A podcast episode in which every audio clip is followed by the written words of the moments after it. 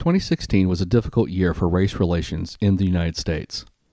As we celebrate the birthday of Doctor Martin Luther King, we wanted to share an interview we hope leads to better understanding for parents raising children of a different race. Doctor King wasn't interested in a world where no one saw color. He desired a world where people saw color, but saw no difference in it. At the Tapestry Conference this past October, I had the opportunity to sit down with Nisha Murray.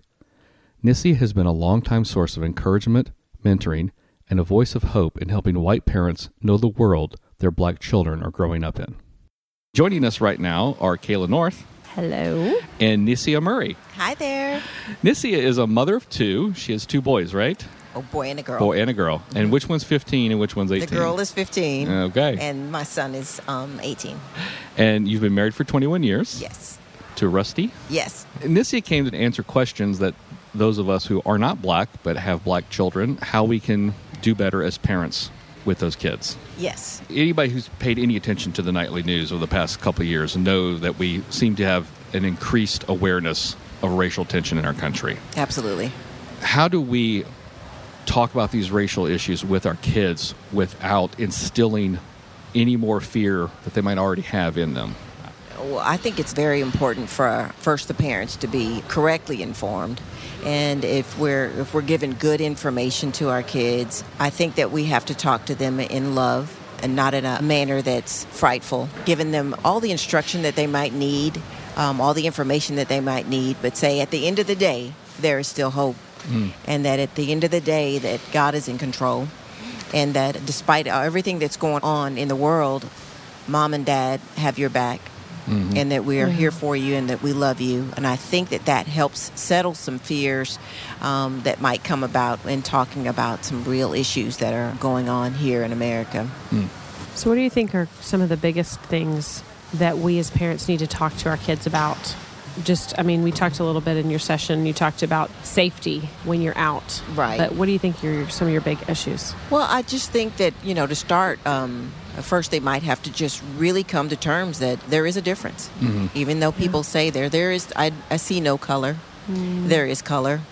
And it, and that just can't be helped. That's the way of the world. Mm. And you might want to love without color, but the world won't let you do certain things mm-hmm. if that's what your belief is. Yeah. So some of the real issues are recognizing that, okay, yeah, um, you are a black boy.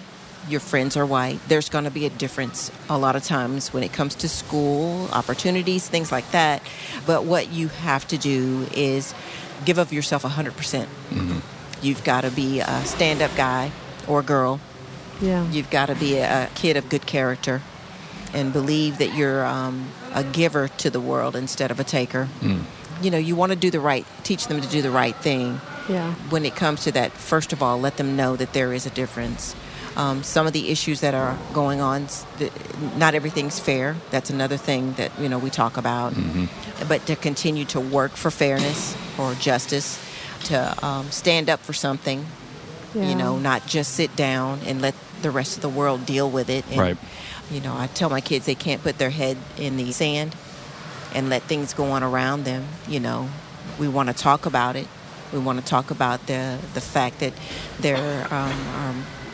young men dying and, and young women dying unnecessarily. Right. And we should want to talk about what the right thing to do is, and if they find themselves in a position of compromise, um, or if there's a an, an issue where they feel like their their lives might be at stake, you know, how to try to do what they can to settle themselves so they can make good choices. What we want to say to Drake all the time when he goes out is, not only have fun, but get home safely by mm-hmm. any means necessary. Get home safely. We used to not have to say that. We used to yeah. just say, have a good time. We'll see you tomorrow, right. or we'll see you later on. But we have to say, get home safely. And we have to walk through what the scenario might be. Mm-hmm. This is what you have to do if you are ever pulled over. This is what you have to do if you are questioned. Just remain calm and, and speak clearly. Don't make any sudden moves. Be honest. Steer clear of present danger. Right. Just be smart. Yeah. And, you know, at the end of the day, they really have to be smart. I think the preparation part is probably difficult for a lot of us who don't have to think about those sorts of things. Absolutely. My little guy's only five right now, so preparation for him is very rudimentary in that regard. But yeah, that's some of the stuff I've already started thinking about is as he gets older. How oh, are we yeah. going to approach this, and what's the appropriate time for doing it, and that kind of thing. Mm-hmm. So absolutely. At five, you want to teach them that law enforcement are designed to help you. You shouldn't be afraid of law enforcement. Uh, but the conversation does change at, at some point. Mm-hmm. Yeah. And so that's something that we have to be real about. A lot of people have the perception of the large black man being mm-hmm. a threat, just mm-hmm. without you know, opening his mouth, mm-hmm. or I'm already afraid that's my child because he's only five, but he's bigger than everyone else in his class already. And yes. so that's always something that my wife and I are cognizant about. We used to always tell Drake, if there's a fight, always run the other way because mm-hmm. you're the big black kid. And even though you might not have been in the fight, if you're the last one there, or if you are seen leaving the scene of a fight, you mm-hmm. are going to be singled out because mm-hmm. you're the big black kid. Mm-hmm. So, you know, he's been uh, blessed by not having to ever, he's always uh, laughs and says, I miss every fight. Every time there's a fight, I miss it. And you're like, good. And I said, that's protection. You're like, that's because I've been praying for that. Absolutely. I said, that's protection. So, you know, you want to make sure you only hear about it and you miss that all the time. Mm. So it's very wow. important. Yeah, those, those are things that for a long time I just didn't want to think about. Mm-hmm. They were things that I was like, I just... I'd rather pretend it didn't happen, that I didn't need to think about those things, you know. But those we, happen in other places, yeah, right? Yeah, it's not going to mm-hmm. happen near us. It's not going to happen where we live, you know. But we used to live in a really small town, and our kids were the only black kids in town. And so we would go anywhere, and people would watch us and stare at us. And I could see my, I have an eight-year-old son who's black, and then I have an eight-year-old biological daughter. And the two of them are like two peas in a pod. I mean, they do everything together, go everywhere, but I can see the difference in the way people look at my blonde-haired daughter versus my black son. Mm-hmm. I mean, I see the way he is treated differently when they do the same things. Mm-hmm. And that was really what made me go, well, I, I have to pay attention to this, and I have to talk to them about this, and I have to talk to her about standing up for her brother. Mm-hmm. Absolutely. And I have to talk to him about being respectful of authorities, mm-hmm. and because he, he he's goofy and he's silly, and to me, I know he's being goofy and silly, but to other people, it doesn't always come across that way. As they got older, he's been with us since he was four, and so as I've seen him grow the last four years, I've been like, wow, you know, I have to tell him when we go places, I'm like, take your hoodie off, hood down. He loves to wear hoods on, and I'm like, yeah, we're outside. Doesn't? I know, yeah. outside. A friend of mine recently told me she told her husband's a police officer and she has two black sons, and she said, and she's not black. And so she said to me, she said, I, my husband said, our kids are not allowed to play with weapons outside of our house.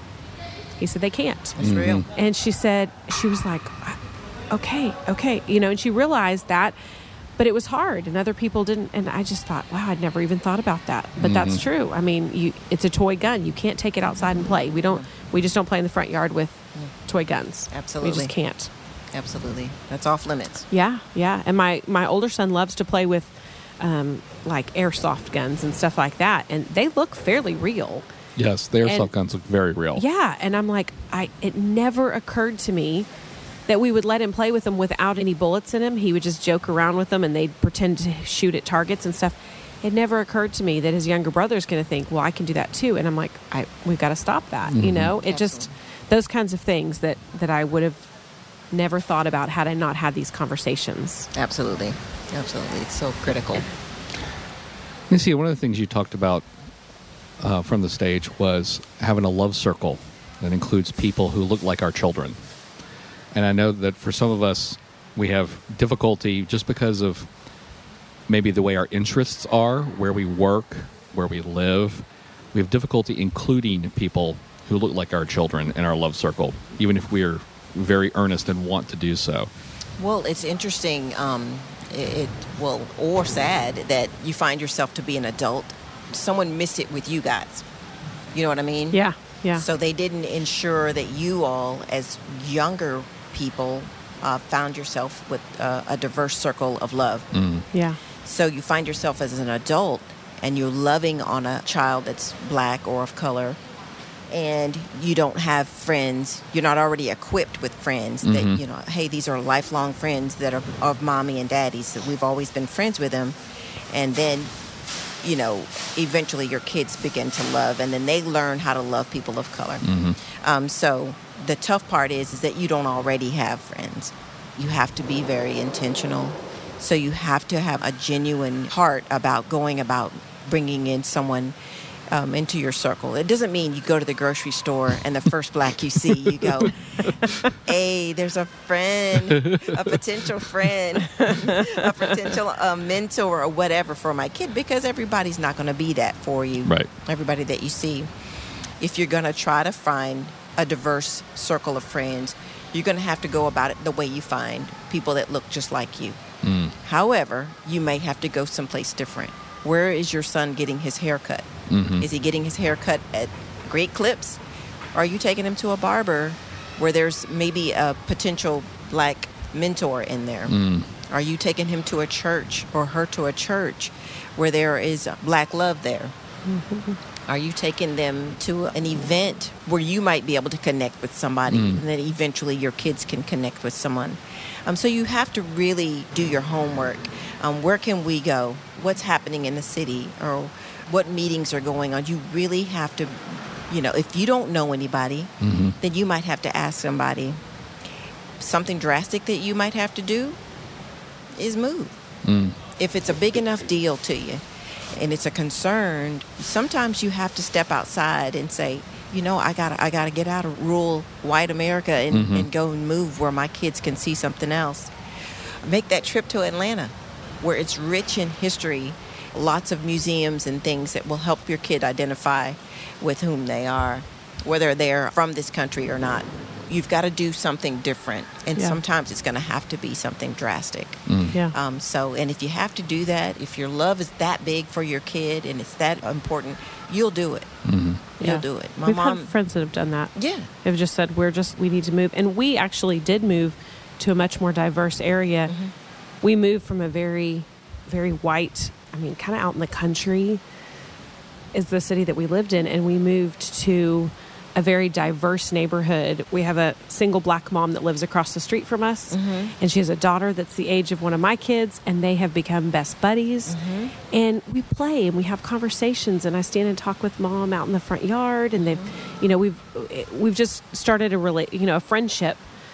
And as when we go to the park, we see kids that don't look like us, you know, and we're like, I love that our kids are getting there. You know, my, one of my children, we homeschool, but one of my kids is in public school, and I walked into her class and there might've only been one white child in that class for my black child. So it was beautiful. I mean, you know, it was, and it wasn't all black kids. It was all diverse, you know, it was different ethnicities that were there, and it was beautiful. And I loved that. And I, and I said, I'm glad we're in this place.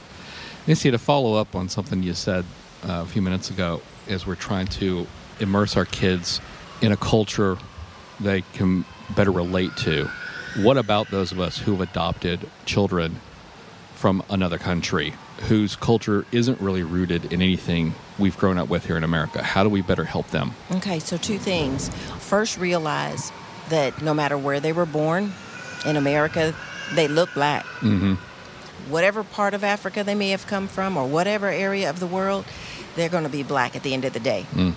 The other thing is, is that um, you should definitely look for uh, community groups or organizations that can help your child be more aware of their culture that they come from. Mm-hmm. I mean, that you can put them in dance classes. You can put take them to, I mean, there's so many activities that go on, at least in Atlanta. I know yeah. there are, but mm-hmm. I'm not sure. There are in here. Dallas, But you yeah. have to you you have to take the time to search those things out, mm-hmm. and you'll find community groups, and this is going on, or that's going on, this festival is going on.